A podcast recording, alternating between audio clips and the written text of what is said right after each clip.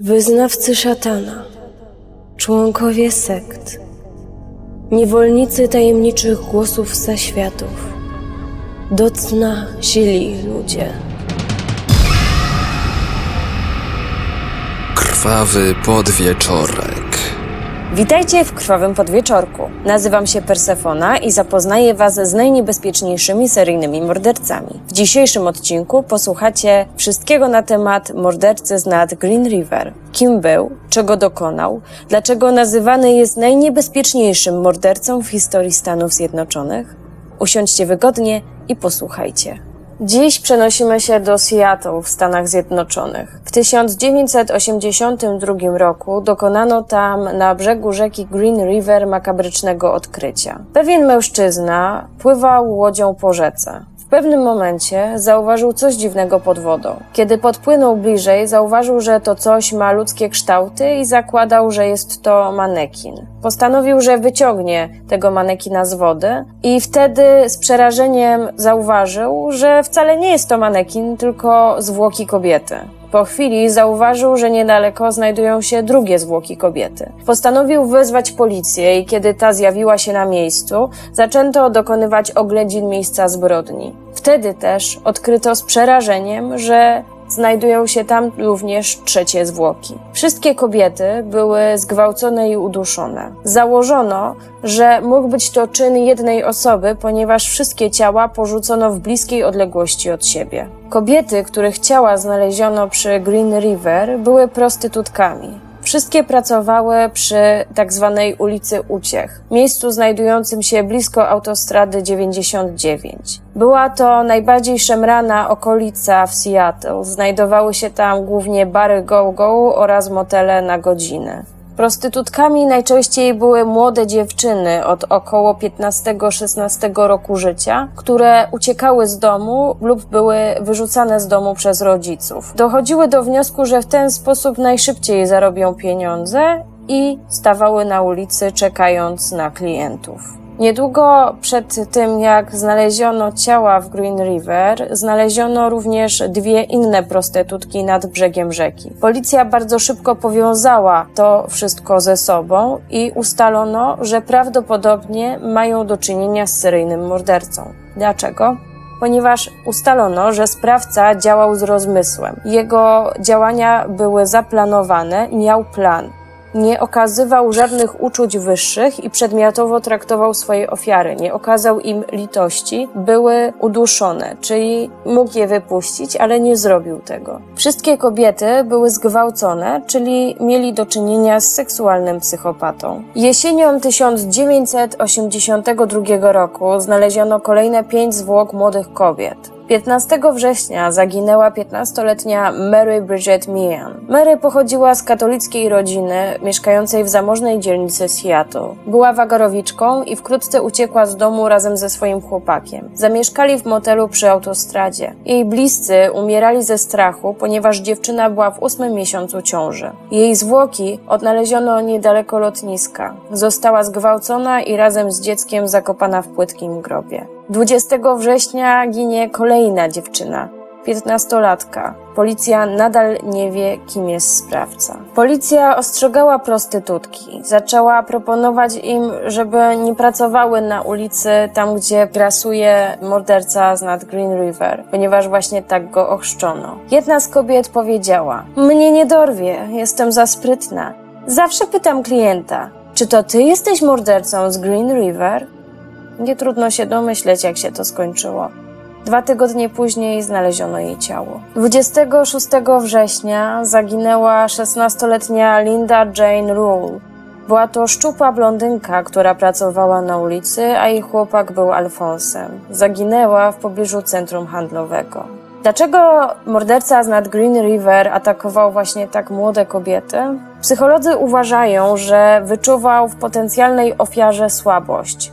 Wolał zaatakować kogoś, kto jest niedoświadczony i zaufa mu, i w ten sposób będzie mógł bez problemu zaatakować. Pod koniec 1982 roku liczba ofiar oraz zaginionych prostytutek wzrosła już do 15 osób. Było to powodem powołania w biurze szeryfa specjalnej grupy zadaniowej. Opinia publiczna zaczęła spekulować, że Green Riverem może być ktoś z funkcjonariuszy lub osoba, która blisko współpracuje z policją. Uważano, że taka osoba może bez problemu lub łatwiej zatrzeć ślady na miejscu zbrodni. Prostytutki uważały, że policja zbyt mało przykłada się do problemu, jednak nie było tak wcale. Powołano specjalną grupę policjantek, które udawały prostytutki w nadziei, że uda im się złapać mordercę z nad Green River. Inni policjanci w cywilnych ubraniach prowadzili obserwacje, ale jak łatwo się domyśleć, nie wynikło z tego nic pozytywnego, ponieważ na ulicy przewijało się bardzo dużo mężczyzn, amatorów seksu za pieniądze i ciężko było wytypować, który z tych ludzi, którzy tam podjeżdżają, będzie mordercą. 30 kwietnia 1983 roku pojawia się świadek, który coś widział. Wcześniej świadkowie, którzy pojawiali się, nie byli wiarygodni dla policji, ponieważ najczęściej byli to menele i narkomani, którzy, jak wiadomo, lubią mieć swoje własne wizje na dany temat. Maria Melvare siedziała ze swoim chłopakiem, który był sutenerem przy stoliku w restauracji. W pewnym momencie chłopak odszedł na chwilę do telefonu i kiedy wrócił, Marii już nie było. Zaniepokojony wyszedł z restauracji, zaczął się rozglądać i zauważył, że rozmawia ona z jakimś obcym mężczyzną przy pick-upie. Kiedy pick-up ruszył, mężczyzna zaczął go śledzić. Na skrzyżowaniu przy 216 ulicy niestety zgubił samochód z oczu. Wkrótce okazało się, że Maria nie wróciła. Jej rodzina oraz jej chłopak zaczęli przeszukiwać okolice w poszukiwaniu tego samochodu, którym Maria odjechała. Odnaleziono go pod domem miejscowego lakiernika. Wezwano oczywiście policję, sądząc, że Maria może znajdować się w środku. Kiedy policja pojawiła się na miejscu, funkcjonariusze zapytali tylko, czy mężczyzna zna panią Marię i czy znajduje się ona w środku. Mężczyzna odpowiedział, że nie, nie zna żadnej Marii i że nie znajduje się ona w środku. Dane lakiernika trafiły do kartoteki, a niedługo potem dołączono do nich również próbkę śliny, ponieważ mężczyzna był posiadaczem pick-upa. W czerwcu 1983 roku było już 26 ofiar. Znajdowano średnio dwie osoby tygodniowo. Leżały one najczęściej w odludnych, mrocznych rejonach rzeki Green River lub na nieużytkach w okolicach lotniska. Jesienią znaleziono zwłoki kolejnych pięciu dziewczyn. Społeczność żyła w coraz większym strachu. Ofiary znajdowane były teraz u podnóża gór lub w dolinie. Zimą i wiosną 1984 roku zniknęły kolejne cztery dziewczyny. Morderca szukał miejsc, w których można porzucić ciało bez świadków. Wiosną 1984 roku ekipa zajmująca się sprawą zwiększa się do 40 osób, ponieważ na koncie Green Rivera znajduje się już ponad 40 ofiar. Następuje nagle zmiana. Zbrodnie zaczynają powoli się zmniejszać, jeżeli chodzi o ilość, i nagle w pewnym momencie ustają. Wszyscy świadkowie zgodnie twierdzili, że sprawca jeździ pick-upem. Policja zrobiła listę wszystkich pick-upów w okręgu i jednym z właścicieli takiego pick-upa okazał się mężczyzna imieniem Gary. Po przejrzeniu jego kartoteki pracy wszystko wydawało się pasować, ponieważ jego rozkład zajęć umożliwił mu popełnienie wszystkich zbrodni. No ale potrzeba było więcej dowodów, żeby przeprowadzić rewizję. Zwrócono się więc do byłej żony Garego, która pokazała policji jego ulubione miejsca. Okazało się, że są to odosobnione tereny niedaleko rzeki Green River oraz lotniska.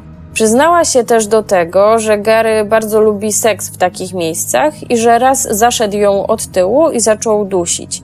Potem bardzo za to przepraszał. Śledczy dostali nakaz przeszukania domu oraz miejsca pracy Garego. Bardzo liczono na to, że odnaleziona zostanie biżuteria zaginionych kobiet, ponieważ byłby to koronny dowód dlatego, że Gary jest właśnie mordercą z nad Green River. Nie odnaleziono jednak tej biżuterii. Dodatkowo obawiano się skandalu. Poprzednim razem, przy pomocy specjalistów do tworzenia portretów psychologicznych, próbowano ustalić grupę osób, które w jakiś sposób mogą być e, powiązane ze sprawą poszukiwania mordercy z nad Green River i być właśnie mordercą. Wytypowano w ten sposób m.in. Melvina Fostera. E, Melvin Foster znał większość zamordowanych kobiet, ponieważ był taksówkarzem przy ulicy Uciech. Po przeszukaniu domu i samochodu Melvina odnaleziono bardzo dużo zdjęć roznegliżowanych 15 i 16-latek.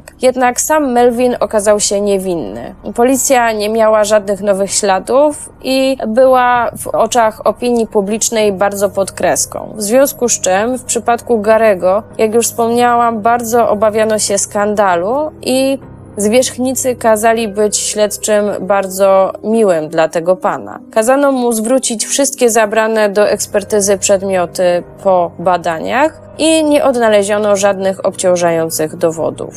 36 km od Seattle odnaleziono ciało Carol Christiansen. Było to bardzo dziwne, ponieważ nie była to prostytutka. Pracowała ona w barze na przedmieściach Seattle i nie pasowała do wzoru postępowania mordercy z nad Green River. To, w jaki sposób postąpiono z ciałem, bardzo zdziwiło detektywów. Kobieta na głowie miała założoną papierową torbę na zakupy, na jej brzuchu położono dwa pstrągi. W jednej ręce trzymała butelkę wina, a w drugiej kawałek kiełbasy. Po bliższych oględzinach zwłok stwierdzono, że morderca zrobił tak dla zmylenia tropiących. Dlaczego? Ponieważ każda ofiara z listy Green Rivera posiadała w pochwie kamień. Również Carol Christiansen posiadała ten kamień w pochwie i była to rzecz, o której policja absolutnie nie przekazywała do wiadomości opinii publicznej, w związku z czym właśnie w ten sposób odkryto, że Carol jest kolejną ofiarą. W 1985 roku lakiernik Gary spotkał 40-letnią rozwódkę imieniem Judith. Judith. Judith wspominała potem, że kiedy się poznali, sprawiał wrażenie dżentelmena. Był kochający, prostolinijny, uwielbiał muzykę country, taniec, był zawsze uśmiechnięty, nie okazywał żadnej złości, nerwów, wydawał się być wspaniałym człowiekiem i Judith się zakochała. Bardzo mile wspominają go też sąsiedzi. Po trzech latach kobieta i lakiernik pobrali się, a ich życie wydawało się być idealne. Był miły dla córek Judith z pierwszego małżeństwa, uwielbiał jej wnuki, wszystko wydawało się być super. Gary urodził się w 1949 roku jako drugi z trzech braci. Mieszkał w małym domku niedaleko ulicy Uciech. Jego matka była gospodynią domową i dorywczo pracowała w sklepie. Ojciec był kierowcą autobusów. Gary bardzo często jeździł autobusem z ojcem, który w trakcie jazdy wytykał palcami prostytutki i wyzywał je od dziwek. Był też często świadkiem, jak ojciec szedł uprawiać seks z prostytutkami. Według koleżanki Garego z lat szkolnych był on najcichszy z trójki braci. Wolał trzymać się w cieniu, nie zwracał na siebie specjalnej uwagi. Jego iloraz inteligencji wynosił około 82 IQ. Pozostawał też w cieniu swojej matki, która bardzo zwracała na siebie uwagę wyglądem. Nosiła wielką trwałą oraz bardzo mocny makijaż. Zakładała niestosowne dla swojego wieku bardzo krótkie spódniczki oraz bluzki z wielkim dekoltem. Gary miał bardzo wstydliwy problem, ponieważ jeszcze w wieku nastoletnim moczył się w nocy. Kiedy coś takiego miało miejsce, matka brała go do łazienki, wsadzała do wanny i myła. W trakcie tego mycia dotykała jego genitaliów. Zdarzyło się, że w trakcie mycia szlafrok matki Garego trochę się poluzował i ukazało się jej ciało to wywołało u Garego z jednej strony bardzo duże podniecenie, a z drugiej strony bardzo duży problem, ponieważ czuł się po prostu winny, że podnieciło go ciało jego matki. Był bardzo zmieszany, odczuwał ogromne poczucie winy, ponieważ odczuwał do matki pożądanie. Lubił się ukrywać i oglądać ją w prowokacyjnych strojach. Problem cały czas narastał i Gary odczuwał coraz większą presję w związku z czym. Miało miejsce też e, jedno bardzo dziwne e, zachowanie, e, bardzo dziwna sytuacja w życiu Garego. Miał on małego sześcioletniego sąsiada. Pewnego dnia bawili się w kowbojów i Indian i Gary zwabił tego chłopczyka w krzaki. W pewnym momencie wyciągnął nóż i dźgnął go w brzuch. Krew wytarł o ubranie i sobie poszedł. Nie mam pojęcia, jakim cudem ta sprawa nie wyszła i Gary nie został pociągnięty do żadnej odpowiedzialności, ale po prostu nikt nie skojarzył jego z tą sprawą. Myślę, że chłopczyk po prostu musiał być w szoku i w związku z tym nie wskazał Garego jako sprawcę, ale jest to dość dziwne. W każdym razie Gary potem tłumaczył, że bardzo chciał wiedzieć, jak to jest kogoś zabić, a dziecko cudem uniknęło śmierci. Gary ukończył szkołę dwa lata później z powodu słabszych wyników w nauce. W wieku 21 lat ożenił się ze swoją dziewczyną i wstąpił do marynarki. Służył na Filipinach. W niektórych źródłach wyczytałam też, że był w Wietnamie, ale raczej wydaje mi się, że były to Filipiny. Po powrocie żona przyznała się do zdrady z przyjacielem i po raz pierwszy wtedy Gary nazwał kobietę dziwką. Od tamtej pory pakował się w same nieudane związki. Na początku lat 70.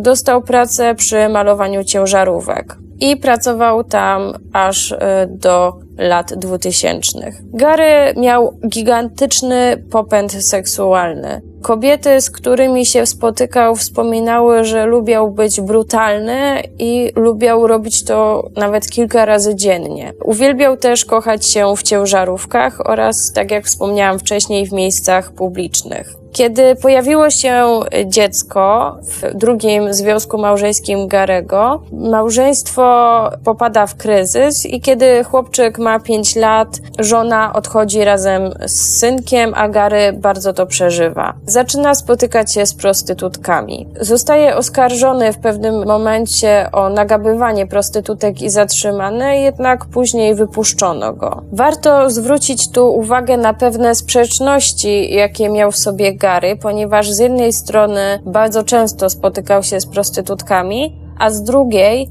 był autorem petycji o usunięcie prostytutek z dzielnicy, w której mieszkał. Uważa się, że nie mógł pogodzić swoich obsesyjnych pragnień seksualnych z bardzo głęboką wiarą. Zdarzało się, że Gary płakał, będąc w kościele, słuchając kazania, płakał też e, czytając Biblię. W trakcie aresztowania związanego z nagabywaniem kobiet na ulicy Uciech, Gary przeszedł badania waliografem. Był niesamowitym kłamcą, ponieważ potrafił wiarygodnie kłamać na zawołanie i późniejszym okresie nabrał nawet swojego adwokata. W 2001 roku postęp w dziedzinie DNA pozwolił na powrót do sprawy Green Rivera. Porównano próbki ze zwłok pierwszych ofiar z próbkami śliny podejrzanych mężczyzn przesłuchiwanych w trakcie śledztwa. Próbka ze zwłok jednej z ofiar, Marcy Chapman, została porównana z próbkami z kartoteki. W jednym przypadku nastąpiła zbieżność. Była to próbka pochodząca od Garego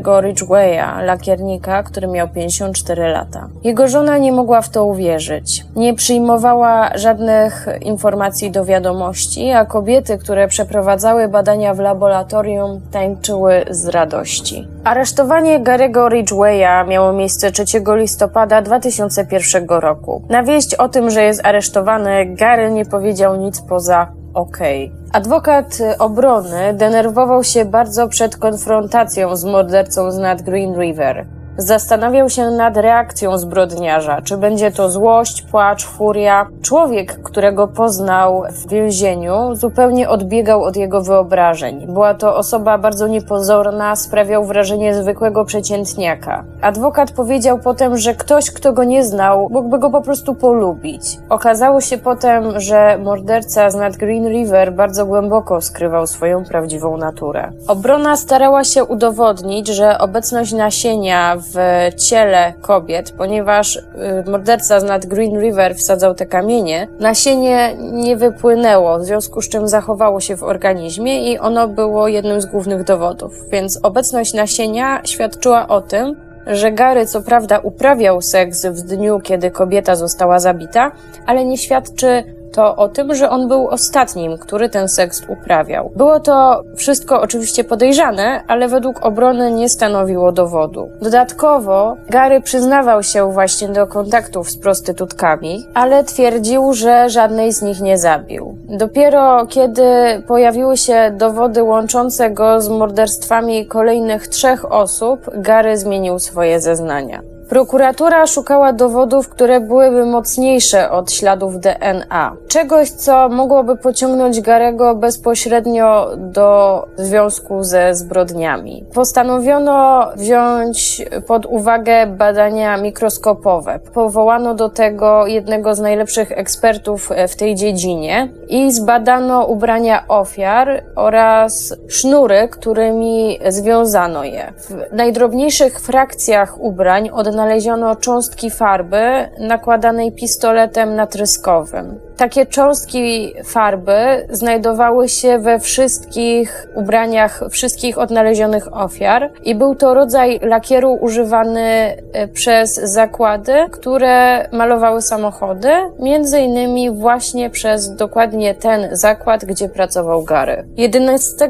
kwietnia 2003 roku adwokaci czekali na Garego Ridgwaya w więzieniu. Opowiadali sobie coś zabawnego. Kiedy Gary wszedł i to zobaczył, powiedział, że za chwilę nie będzie im do śmiechu. Okłamywał ich to on zabił te wszystkie kobiety. W obliczu kary śmierci Ridgway zgodził się podać szczegóły zbrodni w zamian za wyrok dożywocia. W imieniu bliskich ofiar prokuratura poszła na ugodę i w ten sposób Ridgway wyznał, w jaki sposób udało mu się między innymi zwabić przyszłe ofiary, nawet gdy zapanowała powszechna panika w Seattle. Przesłuchania Ridgwaya trwały około pół roku i były przerywane krótkimi wizjami lokalnymi, podczas których Ridgway pokazywał miejsca ukrycia zwłok. Przyznał się m.in. też do tego, że z niektórymi prostytutkami spotykał się po kilka razy, zanim je zamordował.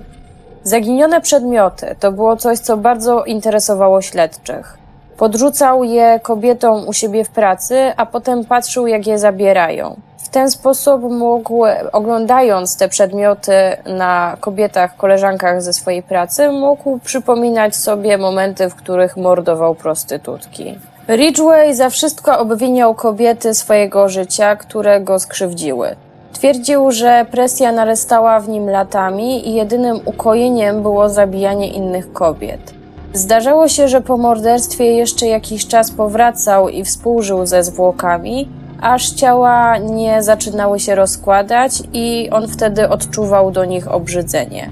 Mówił o tym zupełnie otwarcie, bez żadnych emocji, bez przeżywania tego, bez skruchy, bez smutku. U podstaw nekrofilii leży chęć całkowitej dominacji i ofiara nie stawia oporu i powoduje to, że może on dać upust wszelkim swoim fantazjom. Być może wiązało się to z osobą jego matki, która bardzo nad nim dominowała. Swoje zbrodnie morderca z nad Green River motywował również tym, że nie musiał płacić za seks. Mordował do czasu poznania swojej trzeciej żony Judith, z czasem jednak nauk e, wziął nad nim górę i po pewnym czasie wrócił do zabijania kobiet. Żonie mówił na przykład, że wróci później albo że szuka jakichś części do auta.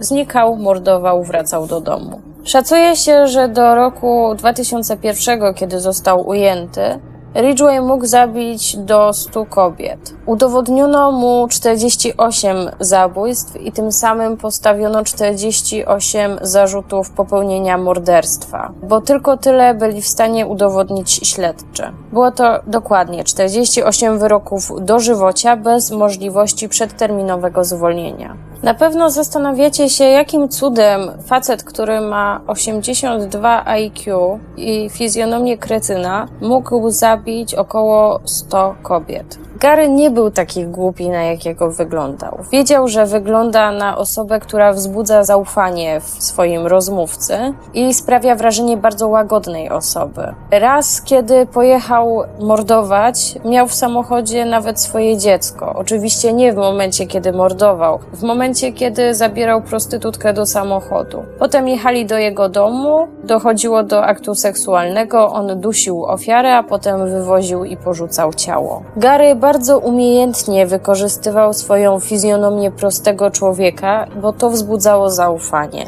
Zawsze proponował zabranie prostytutki do siebie do domu, a kiedy kobieta odmawiała, jechali w jakieś odludne miejsce, gdzie pewnie łatwiej było mu porzucić zwłoki.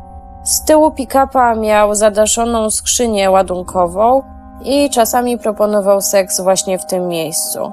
Kiedy dochodziło do aktu, proponował najpierw seks oralny, potem pozycję misjonarską, a następnie od tyłu, co miało pomóc mu szybciej skończyć. Gdy po osiągnięciu orgazmu Gary rzucał się na kobietę, oplątując jej szyję ramieniem, mówił do niej: Nie walcz ze mną, a cię wypuszczę.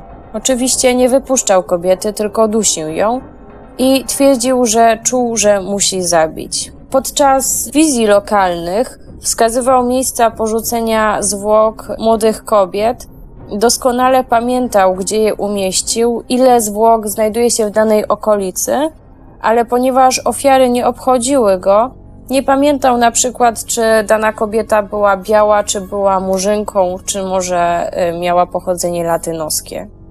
Najlepiej o całym podejściu Ridgwaya do tego, co zrobił, świadczy jego własna wypowiedź. Posłuchajcie.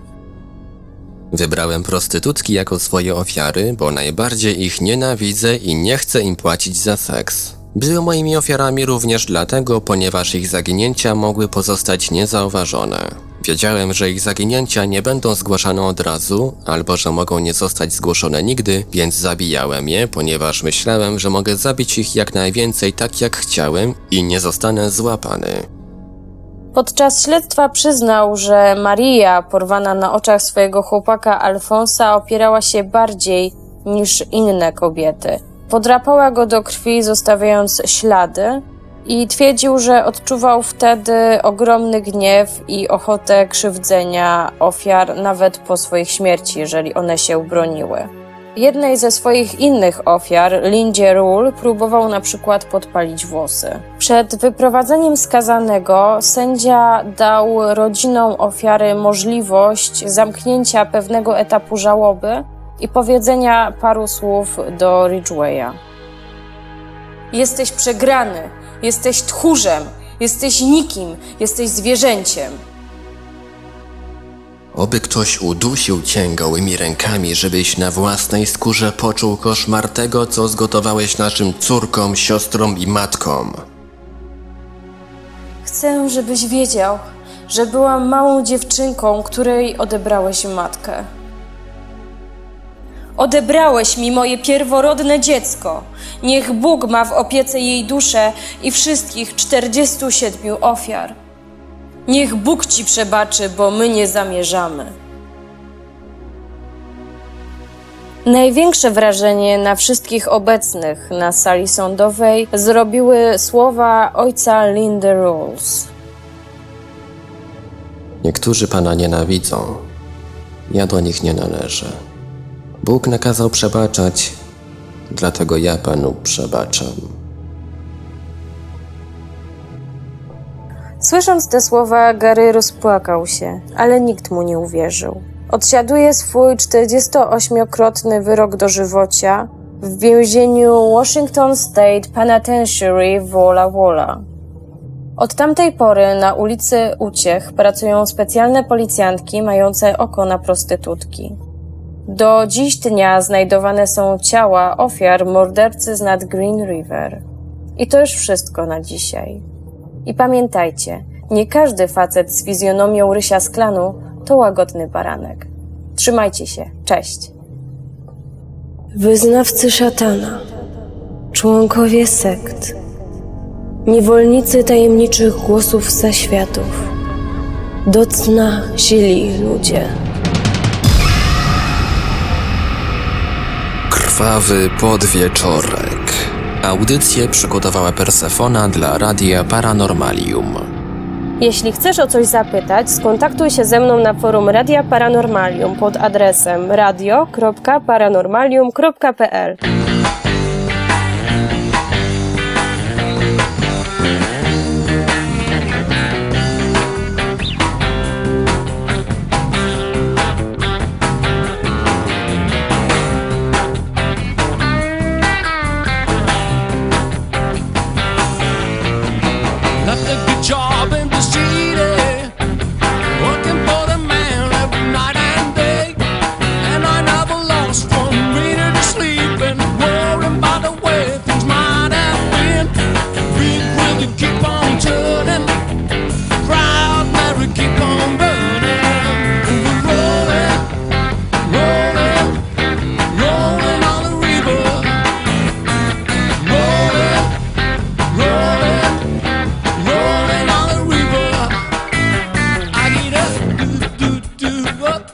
do